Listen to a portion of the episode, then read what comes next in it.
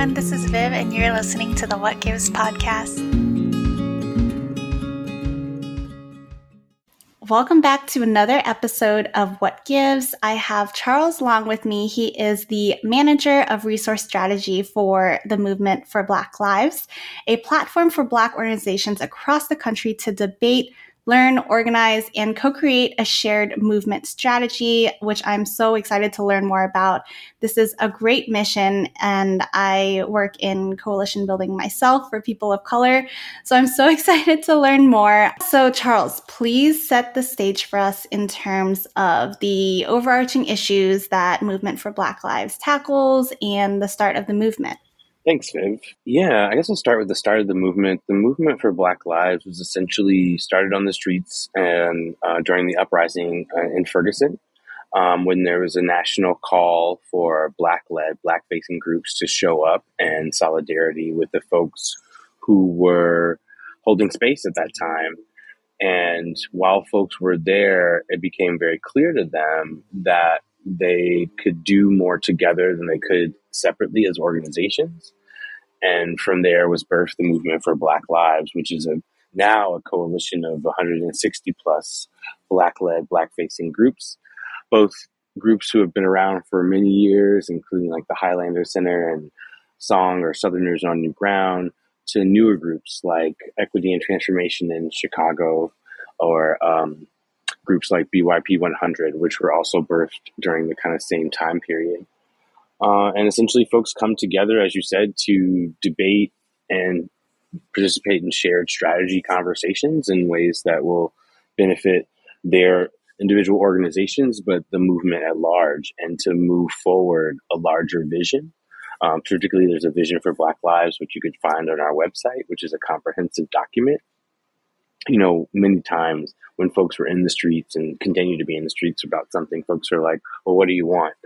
Um, the vision of Black Lives lays out very uh, concretely and succinctly in a number of areas uh, what we want and what we desire. And so our work together collectively is to move towards that uh, and to uh, build programming, shared language, shared opportunities to move towards that vision. Um, when you say like what areas do we work in, and I think we work in all areas that impact Black life um, the organizations and groups that make up M4BL, if you name it, they're inside of it. Um, I often talk, I, I work in the philanthropic sector of our work, and so I'm often talking to folks in that sector. And one thing I find interesting is that there's like a siloing of Black life into like the racial justice portfolio, um, but actually Black life exists in your gender portfolio, it exists in your um, LGBTQIA portfolio, it exists in your labor portfolio. You know, um, in the ways that our lives aren't siloed in general, like neither is Black life. And so, yeah. So, I do want to get into how you're coalition building, how you're building that unity um, when there are so many different issues that uh, each community faces. So, really wanting to hear uh, from you about that.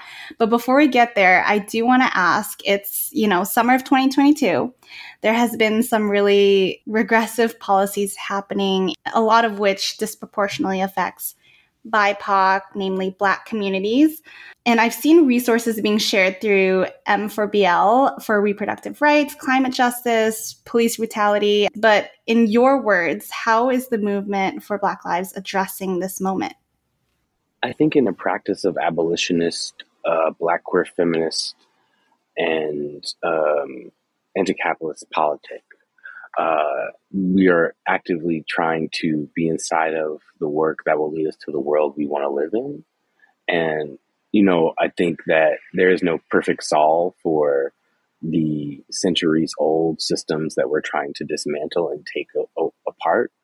Uh, I think it's, it's, you know, we can put forth a vision, and we can uh, move towards that thing, but it's also about the practice of being inside of those things. And so I think that what the movement for Black Lives is allowing is for groups who are working on the in in in, in their communities and inside of these struggles to both do that work that's very vital and crucial to their survival as in their communities, but also be inside of a practice of uh, building and dreaming and scheming towards a different reality and not being trapped inside of uh, this moment, right? We're in this regressive time where rights are being stripped left and right.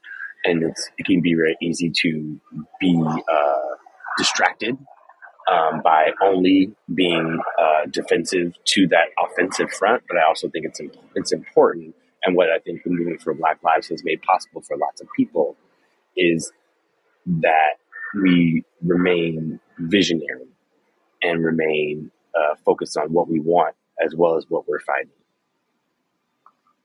You said a little bit about dreaming and scheming, and I would love to get into sort of the details of the programs that um, M4BL is doing in terms of the dreaming and scheming.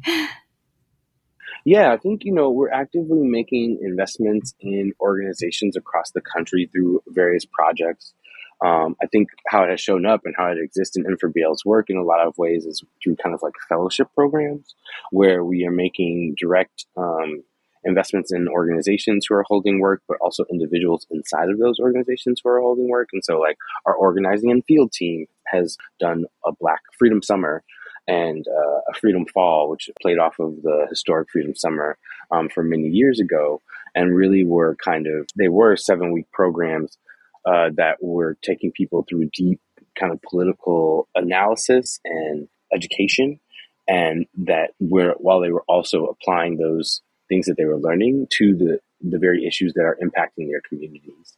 One of M4BL's kind of pillars uh, for Vision 2024, which is our um, kind of strategic plan, is being inside of a, a local power and like exercising uh, black folks' ability to be in control of the conditions that impact their life.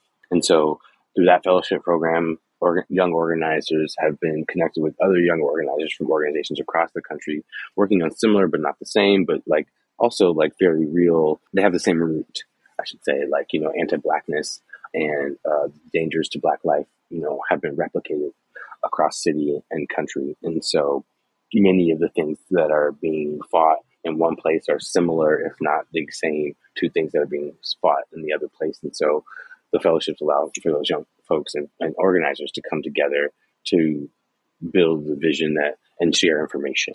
Uh, and basically, I think of M4BL as being a hub for that type of uh, work to happen. But the same thing happens with our electoral justice project. They also have fellows who are doing a myriad of work around and inside of the political arena, like from ballot initiatives to voter education, all of the things inside of that, uh, folks within that fellowship are involved in. We also have fellows who are part of our Abolishing Patriarchal Violence table. They are actively trying to have impact in the ways that uh, interpersonal and patriarchal violence shows up and happens in our communities, uh, and trying to collectively think about interventions and ways of tracking like methodically tracking and intervening inside of uh, the violence that happens uh, inside of our communities as well, right? So when we say that we want to defund the police and we want uh, other programs in the world to exist, our organizations and, M4BL itself are experimenting in alternatives and trying to build out what that means, what it will mean to keep us safe. So I think we are providing that fertile ground for groups to kind of come together, experiment, and to be unapologetically black inside of that. It sounds like you're providing a lot of resources and space for the community of organizers. I mean, there's got to be some room for for non-organizers, right? What can be some of our role in all of this for the listeners? Yeah, I mean, we have a very robust comms and digital platform space. I think, as you were mentioning earlier, um, going to our website and, and reading about the various initiatives that folks are moving, I think one of the powerful things about the movement for Black Lives as well, I think, is that we have really been able to be inside of and change a larger political dialogue. You know, the idea of defund the police, you know, wasn't a mistake. It was a built political framework that came out of the moments of 2020, and it was really leaning into the demand that at the time folks were like, oh, wow, that's too far, that's too much. But actually, you know, they, they aren't actually doing their job. And right, so like, what does it mean to actually recenter and to move resources that are really important in communities back to programming that is in community, community control. And so I, I think that how can non-organizers or other folks in the field, uh, I think, stay abreast of what um, the movement is doing. I think you know there's no need to reinvent the wheel or to have your own kind of um, you know you can be involved in your own deep political analysis and growth. But I also think there there's so many resources available for folks to kind of really educate themselves uh, and be listening to Black people about Black people stuff, right? And allowing Black people to be in control uh, and to be the leaders uh, of uh, of how we how we react and move. Because when Black people are free, we'll all be free. Honestly, in the in the in the um, yeah, uh, and once once that is true, you know, like when the lives of Black trans women are valued, supported, and um, strengthened, we will all be strengthened by that. And so, I think it's about listening to those folks who are directly inside of that who's who's experienced who experience that on a daily basis. Yeah, I love what you said about listen to Black people about Black people stuff. Um, and I think we started to go into this a little bit at the beginning, um, but it ties back into your point of needing unity and not reinventing the wheel. Like we have we have resources already and we just need to come together and sort of organize. So I would love to hear a little bit more about how you envision building unity with this community and beyond. I think it's, you know, I, I think there's something about like what the M4BL has provided the world. Um, and it is the, you know, inside the vision for Black Lives, which is a, you know, continues to get revamped and relaunched, you know, continue to follow our pages because those, you know, sections of it are continually being updated by brilliant, brilliant, amazing minds, right? Um, and so what that allows for is for groups who want to be, excuse me, who want to be in solidarity, who believe how we believe, um, to base and like look at their own work and see how is their work moving towards that and what can you be doing in your in your arena to be moving towards that. I think um, what for movement for Black Lives has allowed for me personally is for me to be inside of my lane of really working to change the landscape of philanthropy as it relates to black led, black facing groups around the country. And I can be solidly inside of that work and doing that work on behalf of black folks. And my, my friend in the comms department can be doing that work that's solidly, and my friend organizing the, the electoral justice, all of these spaces for brilliant black black brilliance to show up and for um, it to be it to be featured and and uh, to be the solution, not like part of it, but it is it is the space. I think is a place for folks to really grab onto and uh, interweave inside of their own all already existing the things that they care about and inside of their communities. And that can be if you are inside of an organization in terms of a community organizing group or in your own communities. That can be inside of your own family. I think, you know, our families, even in other, this could be all kinds of families. You know, the concept of defund the police, that's a very scary concept. Like, you're like, what? But what will happen if this happens? You know, abolition is a practice, and we have to be inside of like talking to our communities about how do we keep each other safe. And I think we can learn that from observing the vision for Black Lives and the organizations that make it up and its leadership and apply that inside of our our communities, our families, and you know, just even in our own social interactions. You know, how are you creating space for marginalized black folks in your own space? You know, I think that type of analysis and, and that is what unity looks like right now. It is action based. It is not like, oh yes, I agree with you that that sounds really good. It is figuring out what is your place and lane inside of the space that isn't taking up all of the space and asking black folks to do all of this labor for you, but that is also about what you can do in, in the, the zone of what you have control over, if that makes sense. You know, you have control over the who you know, where you go, how you go. And so how are you uh, following black leadership in those things? Yeah, and I I love that you brought up taking action within families and your social circles because it you know, it's not always taking the action in all, only the ways that we can envision, you know, organizers doing it or you know, taking to the streets. Like it really it can take place in your own living room. So I love that you brought yeah. that up. across the table and over dinner and when you hear something like we can just analyze like well where does that thought come from like where and how do you like you know pushing where it feel comfortable with you obviously you know it's family it's a complicated space but those are the type of ways that we need fundamental change to be happening for those who want to be an allyship with black folks in this moment right it is convincing your your auntie your your grandpa your you know or at mm-hmm. least engaging them in a conversation around it, right? So that their thoughts can't exist kind of in this vacuum of like, oh, we're not going to talk about it, we're going to ignore it, like it's not there. No, we're going to say it is there, and maybe we can maybe we can move some folks because I think the thing that you know, again, I'll lean back into like when conditions change for black people, conditions will change for all peoples in this country. And and I think also one thing that the White Supremacist Project has succeeded in or achieved is the separating us from what is serves us all, right? And pitting us against one another in ways that actually just, you know, makes black folks the scapegoat for many uh, other uh, POC populations. And it's just, it's, that's, that's the work right now. It's like challenging why that is and, and showing our folks uh, how their freedom, their um, liberation is tied to that of black folks. Yeah, yeah. And I, this takes me back to an episode I did um, last season with People Matter, and they teach anti Blackness classes. And they, you know, they teach that almost everybody has some anti Blackness within, and it has to be worked on continuously um, because it's so ingrained in our culture, our society, families. Like, you know, this is incredibly important. And I think you did start going into this a little bit, but for folks who are not in the movement space, what does it mean to be abolitionist?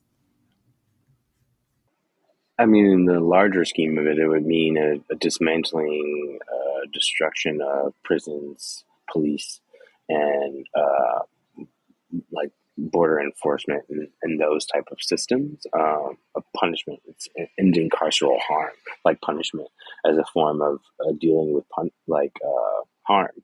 Right? We know that folks commit harm, but we also know that like throwing them away in boxes is uh, just a corporatized project and is actually deeply flawed and uh, deeply inhumane and so it's about how do we return ourselves to living in a humane, balanced way. We know that addressing it by putting people inside of a system that was from its inception created to catch enslaved black, black people is not the way forward. It means that when we we are doing the work inside of our own communities again to address harm when it happens and to build resolution and to um, come through that and transform that without the intervention of the state. M for BL has been around since 2014. So um, I would love to celebrate some wins in an effort towards that dream. What has been the the current impact of M for BL? I mean, you now have a coalition of 160 black led, black facing groups. Amazing. Who are com- coming together under various tables, including policy, electoral justice, abolishing patriarchal violence, mass engagement, um, organizing, and are building collective strategies for moving towards, again, the vision for Black lives, which I think is, is an early accomplishment of the movement, but is still our North Star, is still a direct answer to like, oh, what are those people in the streets? What do y'all want? It is, it is that, right? There's now a brief, the Breathe Act, which is an omnibus bit of legislation that um, is exists on the federal level and is being used to combat a police love agenda. It, it, it exists to be an example to other spaces about what they can make possible. For example, in Illinois, the Illinois Breathe Act was a thing that really restored uh, voting rights to formerly incarcerated folks, really did some things to right the wrongs of the deeply flawed police and carceral system here in Illinois, and that was based off of the the larger Breathe Act. BL has provided a, a, a voice to a new generation of freedom fighters to stand in uh, solidarity and, and to be flanked.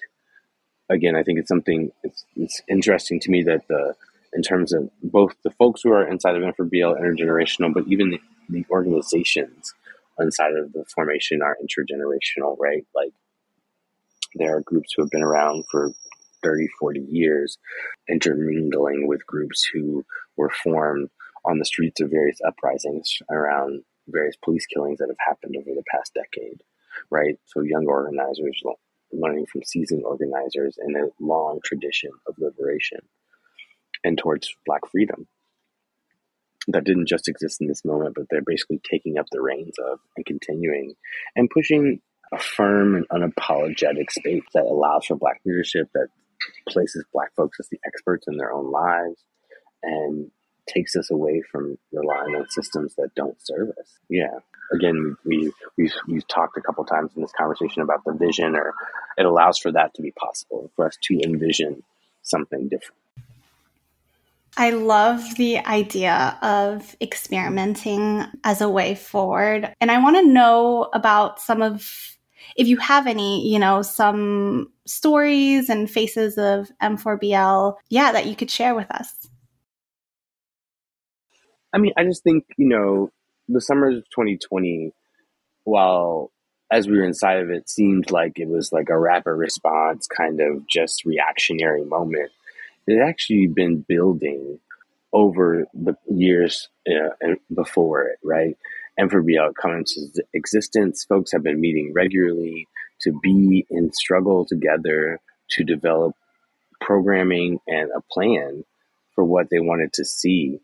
And my, my lens is very much from uh, what were our impact kind of in the philanthropic space. But in the summer of 2020, our allies and supporters in the philanthropic sector came together and gave our leadership a platform to really demand of philanthropy that they that we stop making a case and that they um, meet us um, in the road towards change.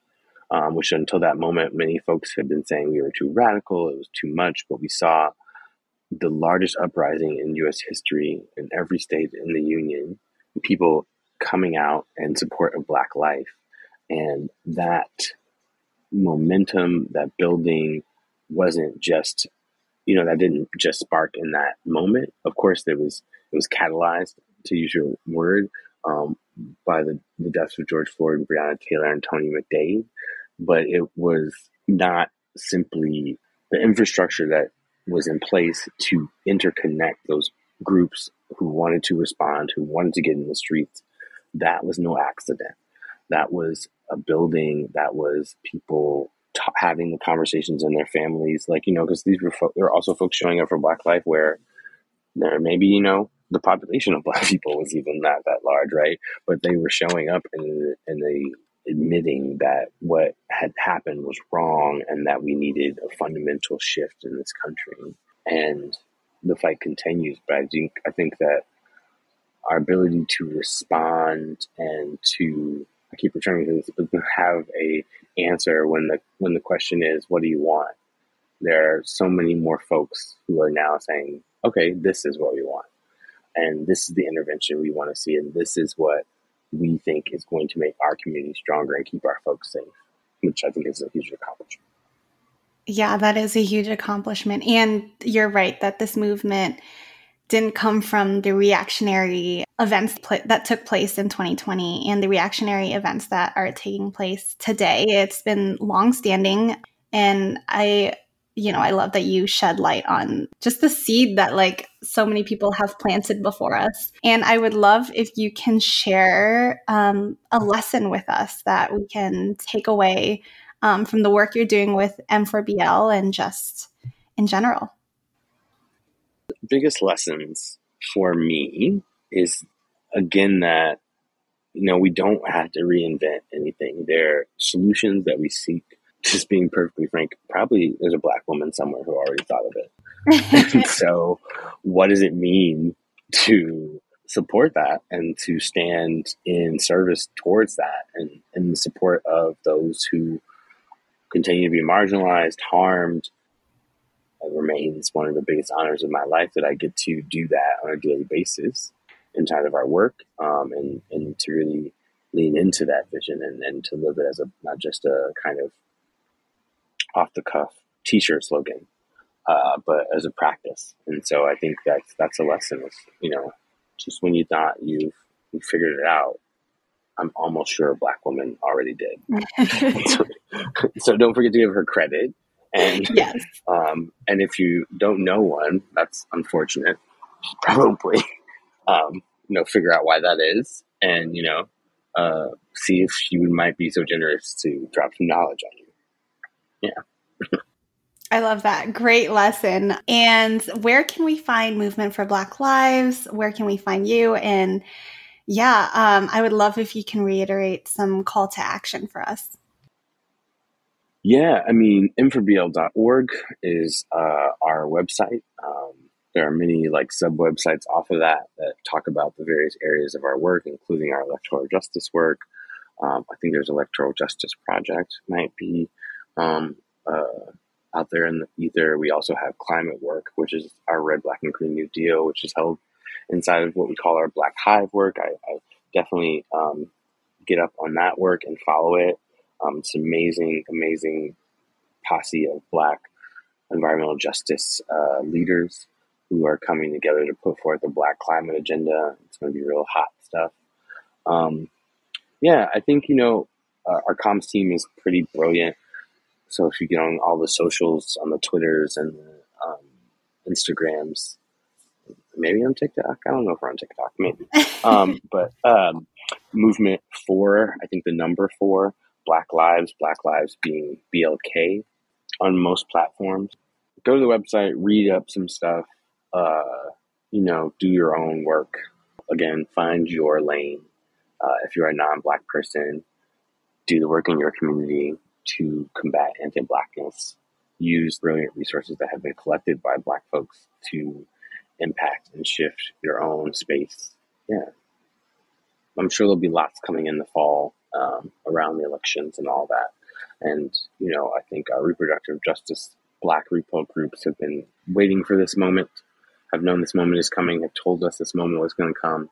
And so they're prepared and have already had plans in place. So I think continue to listen to their leadership around that stuff. And uh, yeah.